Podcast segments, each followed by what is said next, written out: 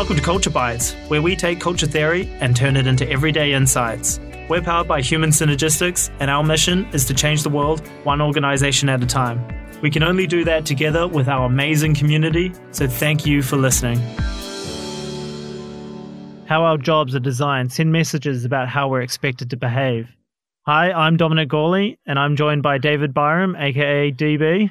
Hi, Dom. It's great to be back for uh, episode four of Culture Bites. That's right. This is part four of a five part series. And we've been breaking down what culture is and, and how it's caused. So, in part one, we looked at what it is, why it matters. And then we started looking at what are the causes of culture. So, in part two, we talked about mission and philosophy and structures. And then in the last episode, part three, we talked about the HR systems and how they're causing culture. In today's episode, we're looking at how jobs are designed and how that sends messages about how people are expected to behave. So, DB, how does job design impact culture? Great question, Dom. This area of what the researchers refer to as technology and what I refer to as job design, it allows us to actually understand how we take the inputs of an organization and translate it into the outputs. So what we're doing here is we're looking at what do people actually do in their job? Hmm. What decisions can they make in their job? How much variety do they have in their job? Do they know if they have a, done a good job? Do they get to relate with others in their jobs? How important is their job in their mind? So, from their perspective, how important is it in their role? And then, to what degree do they expand their horizon in terms of their role? And we refer this to this aspect of job design. Okay. One of the most interesting aspects, I would say, and for some organizations, it can be one of the most challenging aspects to work on Okay. Why is that? because some aspects of jobs don't allow themselves to a new design. Hmm. The way the job is structured, I have to greet, serve, complete a certain role with the customer, for example, and the customer wants to be in and out. So I often think of the example of um, a teller in a financial institution. Their job is pretty bounded. They're uh, processing the request of the customer, so withdrawals, deposits, inquiries, whatever it might be. So the challenge then becomes that's the job. But Mhm. what additional variety and flexibility can we create around that job? What decisions can we create for that individual to make within the role? How do I give them different skills and expand their role and then show the impact of their role across broader aspects of the business? So it might be a relative thing. So some jobs are more, you know, it's easier to create more autonomy, create more variety, and so on. And some are going to be a little more restrictive in that. But it's what can we do? Correct. And, I think that's a great question. What can we do? Right up there with how might we? Mm. I think they're great, great open questions. So a lot of people, I think, when we look at job design, they let their culture live them, let them control. So we said earlier, are you controlled by your culture? Or is your culture controlling you? Because it's Mm. there. And they go, well, that's the job. But your question around what can we do? Brilliant question. How do we actually leverage the job and the role to allow people to make a difference? Mm. Be curious, be creative, seek that opportunity to learn and engage and do things differently or do different things. Uh-huh. Technically, if we jump into the causal factors, the causal factors that we're actually talking about here in terms of job design are autonomy, skill variety, feedback. And we talk about feedback from the job, which I'll talk about specifically. Task identity, significance, and interdependence are the six variables that we look at. So if we start from the top, then autonomy. What's that about? Why does it impact culture? So the autonomy is the degree to which I have the discretion, the freedom to make decisions about how my role is carried out. So if I look at my role, can I decide the order in which I do activities? So things around scheduling or processing. Can I decide on the practices and procedures that I'm going to follow and how I do that? So to what degree do I have decision making in my role? It's up to me to decide as an individual how I complete the activities. I know what the goals are, and we talked in the last Culture Bites podcast around setting clear goals. So I know what the goals are, and now I have the autonomy, the decision making authority to make those decisions. on my goals. And I guess culturally, that's an indication of trust, really, right? True. Because hey, we can tell you what what we're trying to achieve, and then we trust you to make the best call about it getting there, right? Because you're actually in the seat that is kind of the front the front seat to um, doing the activity, so you probably know best. Yeah, I like that word trust. It's right up there with on that satisfaction through people, that humanistic and affinity piece. And it's that culturally we have high trust in others. So I generally throw the trust with others on the end of it versus trust in self. Mm. So as a leader with trust only me, I'm going to limit the information I share. So therefore, people are going to struggle with autonomy if they don't have all the information. Mm. They don't know the timing or the order or the processes. Yeah, great word, trust. And then the opposite, which I've seen a lot with, particularly with back offices, but even with customer service kind of roles and stuff, is you know you got to follow the script, right? Step one, two, three. It can never be step one, three, two. It you know it must be the same every time. You get no choice in how you you do it. You got to do what you're told. Yeah, and that's going to drive the conventional. The thing I would pause, and it comes back to training and development, and this is Mm. why we've talked about the, the causal factors all being linked. So, and you gave a good example of the process one, two, three versus one, three, two. If the order is critical and needs to be one, two, three, we want people to have the autonomy and the courage to go one, two, three, and they know why. Mm. So it's more than when we talk about autonomy to make decisions, they know why they make decisions in the order they make them, not just how. Because if someone truly knows why, they will do the best of their ability to achieve. But if they just know how, they're going to be, well, what's the difference it makes? Does it really matter? And that'll link back into significance as well. So explaining the the why, what I refer to as the technical knowledge, is often a key to ensuring people can have great job design, which leads to autonomy and feedback and a few other variables. Well, and you can only give people autonomy if they if they one have the competency to make the decision and two know where we're actually going. So they know that why, they know what the mission is, what the goal is. Otherwise, you can't make decisions in a vacuum, right? Correct. And I think, and I hope our listeners are starting to see the both the linearity of what we're talking about with the causal factors create the culture and the culture creates the causal factors, but also that we're dealing with the causal factors that interlink and Mhm. affect each other. So often you need to pick a couple of key levers you want to work on to drive sustainable cultural change. The the second, if you like, lever within that area of job design would be skill variety. And that is the degree to which I get to use different skills and competencies. I'm no longer considered to be a robot. So therefore, linking to other causal factors, I'm actually learning and growing new skills and competencies. Mm. It's this whole aspect of challenging me to be the best I can be. So how do I grow? So do I get to do a lot of different things? Do I get to use a lot of different skills? Are some of my skills involved in complex problem solving or decision making? Other skills rely me on a high interaction of people. Do I get to do a variety rather than just a fixed group of skills?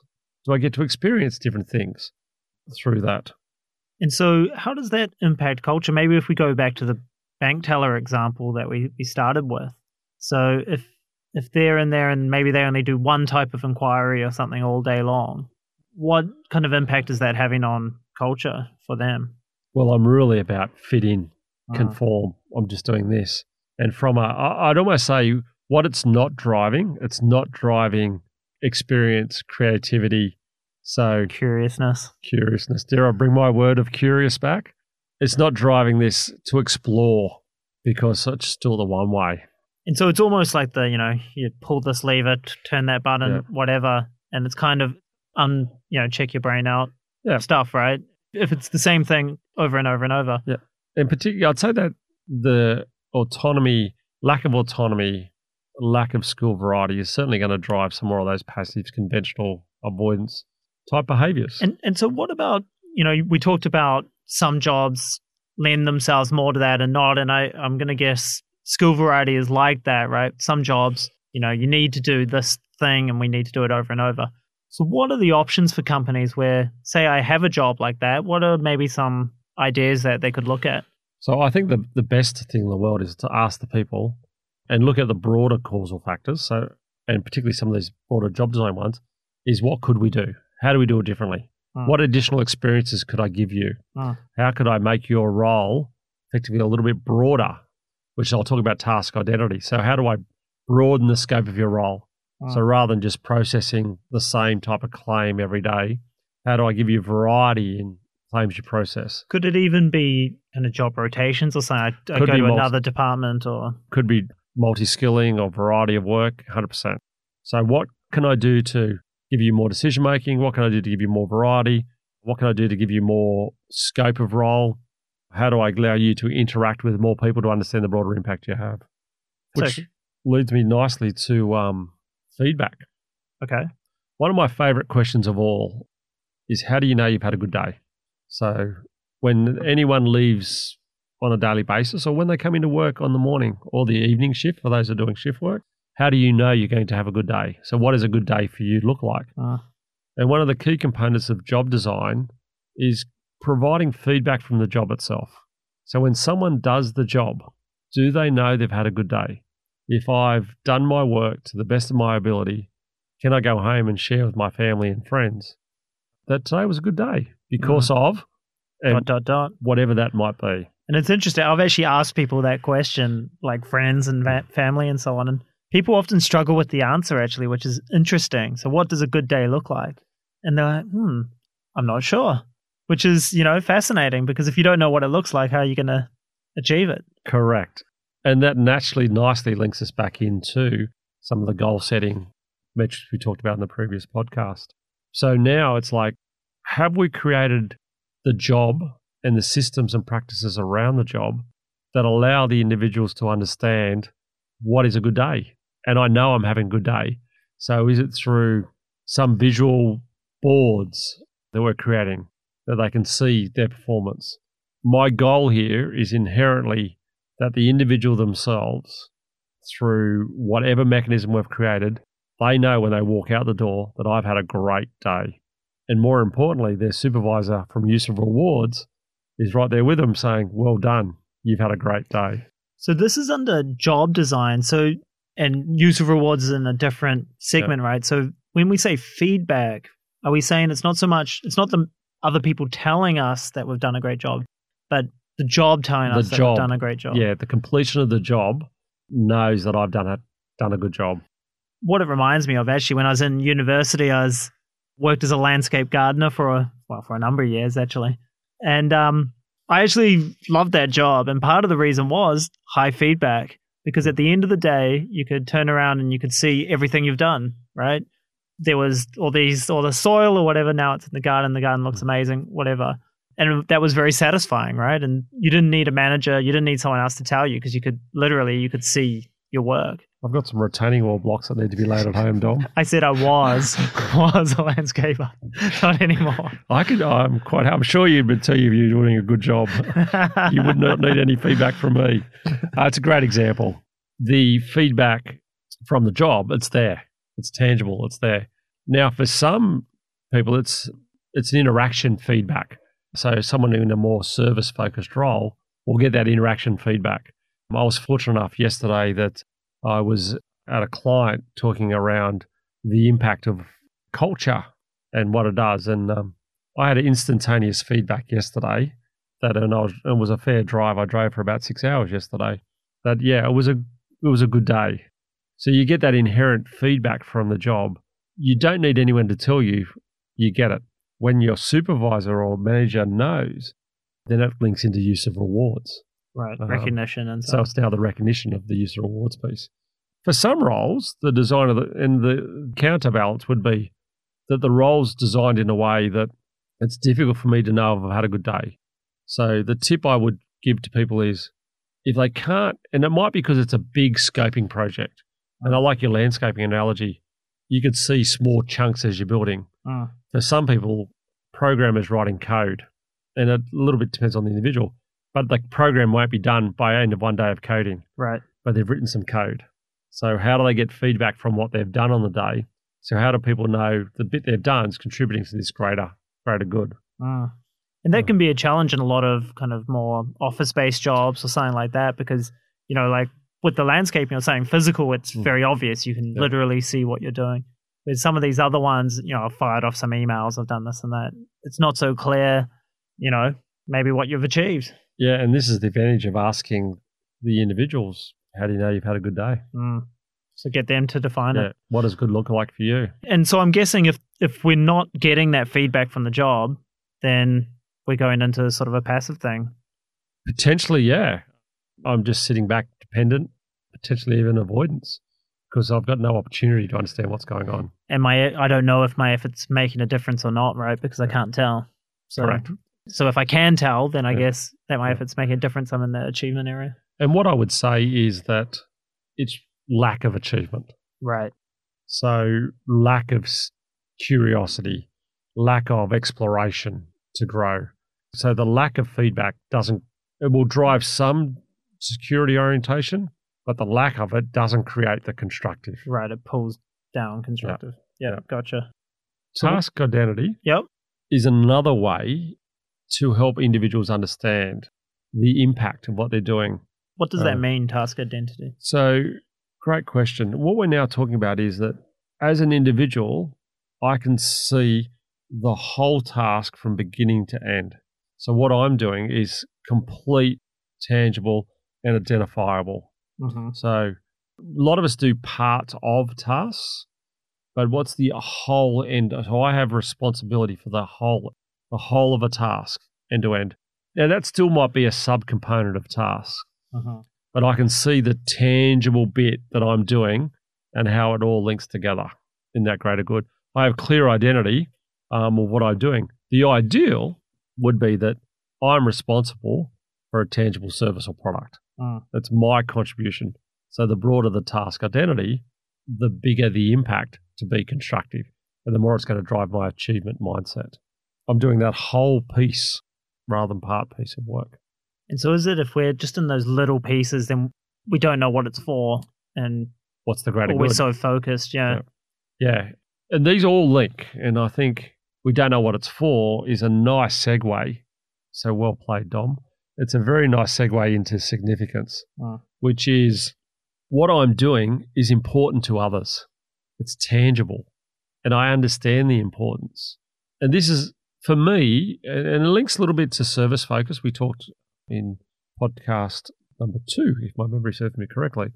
The significance variable when we look at is is what I do have significant impact on the lives of others? So, how many people are affected? A lot of people are affected by what I do. And it's important. What I do has a significant contribution to others. I'm fortunate enough that I work with a I work with a few clients. And there's one client in particular that comes to mind that impacts a lot of people. Uh-huh. And one of their biggest opportunities for their culture and to drive that achievement lens and mindset is that their broader employee base don't see the significance of what they do, but they impact everybody in what they do. So, how do I get that tangible link between the mission and philosophy of the organization, the purpose and the objectives of us, all the way down to me as the individual contributor? And why is my piece of the puzzle important to the broader good? So lots of organizations cascade KPIs and stuff like that. So at the top level, these are our goals, and then it breaks down and down and down. Is that what we're talking about, or is it something different? it's more it is cascading of the KPIs, but I would say it's it's more tangible than that. Okay. It's that what I'm doing, my personal contribution impacts to the greater good of the organization. So, which is links to this cascading KPI, but I can see my contribution in this greater good and how it actually services back to the our constituents or our customers. So, what I do has a substantial impact on others. And so that others, I mean, people probably jump straight to customers, right? Or we, we jump straight to what we do, perform some great thing for society in general. Can it also be, you know, me doing my job impacts my teammates or, or other people in the teams around us? Yes, for sure. And it could be customers or others around us. The example that comes to mind, and I don't know where I first heard this example, but it was the example of the janitor in a hospital. Uh-huh. And uh, someone said, So, what do you do for a living? And he said, I save lives. Uh. And they went, I thought you were the janitor. And he goes, Yes, but my role is to keep the hospital clean. By me keeping the hospital clean, minimizes the bacterial levels in the hospital. And by minimizing the bacterial levels in the hospital, minimize the chance that people can get sick, minimize the chance they end up staying in hospital, etc. So Right. he could see, or she could see, the tangible example of what they were doing to a greater good. And so that is ultimately back to my if it makes a difference achievement. It's ultimately that what I'm doing is making a difference. And what I talk when I launch and start with culture, we talk about these drivers of motivation. And two of those drivers are that my effort makes a difference. And that difference, the second part of that is that difference is significant. Mm-hmm. So, how do we do that? So, significance. The other part about job design is I'd say we are people. We are, are a collective. And we're a society that lives in groups. There are a few people live solo, but we're a society that lives in groups. So, the last piece we're looking at is interdependence. And there's a degree to which we cooperate and work with others. So, I can see the significant impact and the task identity of my role Mm. but interdependence is really saying now, how do we link with others? How do I actually work with others? So, to what degree must I cooperate and work with others versus to what degree that I don't need anybody else? And you can see that we're now actually talking about the, from a constructive lens, we're talking about the humanistic and affiliative side of the circumplex. So, how do we collaborate, work, and does it matter if I work with others or not? Mm. And so I guess the opposite side of that, if we've got a lack of interdependence, it's driving around power. Is that right? Co- yeah, it's more security orientated. So definitely into that power oppositional. I don't need to work with others, so potentially even competitive. Mm. Maybe even down into the avoidance space. Yeah, I can stay stay solo. I don't need to run, and work with others. Don't need to talk Right. to others. I'll just keep my head down and do my own thing. And so then I guess it really depends on the context which it's in when you see a low interdependence score and so on. You know, what what does that mean might depend a bit on those other causal factors around it as to what it drives. Correct. So the key for me around interdependence is when we and think about we're talking about designing roles Mm. and creating roles to support constructive, make a difference, significant growth and development. To what degree does the role design encourage and support, facilitate working with others? Mm. Do we promote that or do we constrain and inhibit that through the design of the role? Do we say hub and spoke, always come back to the middle? Or do we have it more collective and it's circular and collaborate amongst groups Mm. rather than always going back through the center? Mm. So, what I would recommend to people is how do you design the roles? Fantastic. Well, that was a good overview, DB. If I could just recap it a little. So, we're talking about how we d- design jobs and how that impacts culture, and we touched on autonomy. So, can people make decisions in their role? If they can't, then maybe it just drives them into a kind of passive, follow the rules type mindset. We talked about variety. So, can they use different skills in their role, or is it just the same thing over and over and over? And again, if it is just the same thing over and over and over, it's kind of check my brain out type stuff. We talked about feedback from the job. So, as opposed to getting feedback from other people like our manager, it's being able to tell, are we doing a good job just from doing the job itself?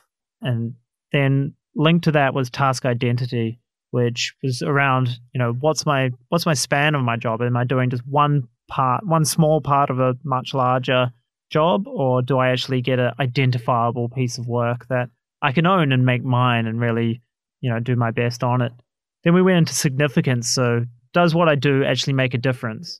Does it make a difference to customers? Does it make a difference to the world? Does it make a difference to my teammates and those around me? And am I clear on what that is? And we talked about the janitor, you know, saying he saves lives because ultimately he's part of the team that does that. And then finally, interdependence. So, is my job designed where it's just a one man show, I'm on my own, or am I encouraged to collaborate and work with other people? On the money, Dom, the whole world of job design. And what I would say is, are we designing our roles to encourage, facilitate, and support, making a difference, creativity, growth, caring, collaboration? Or are we designing our jobs to be one man shows that effectively, and we don't provide feedback that pull people away from all those constructive ideals that we all have? Fantastic. Thanks for your time today, DB. My pleasure.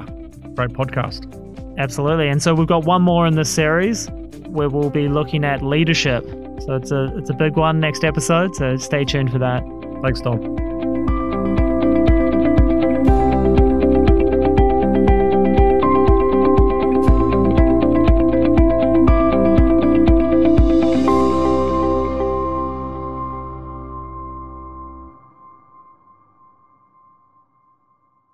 In today's episode of Culture Bites, we talked about the How Culture Works model. The How Culture Works model is from the Organizational Culture Inventory and Organizational Effectiveness Inventory. The feedback report for these surveys and other culture change resources are copyrighted by Human Synergistics International. Research and development by Robert A. Cooke and J. Clayton Lafferty, all rights reserved. Please contact us if you would like to review any of these resources for organizational change and development.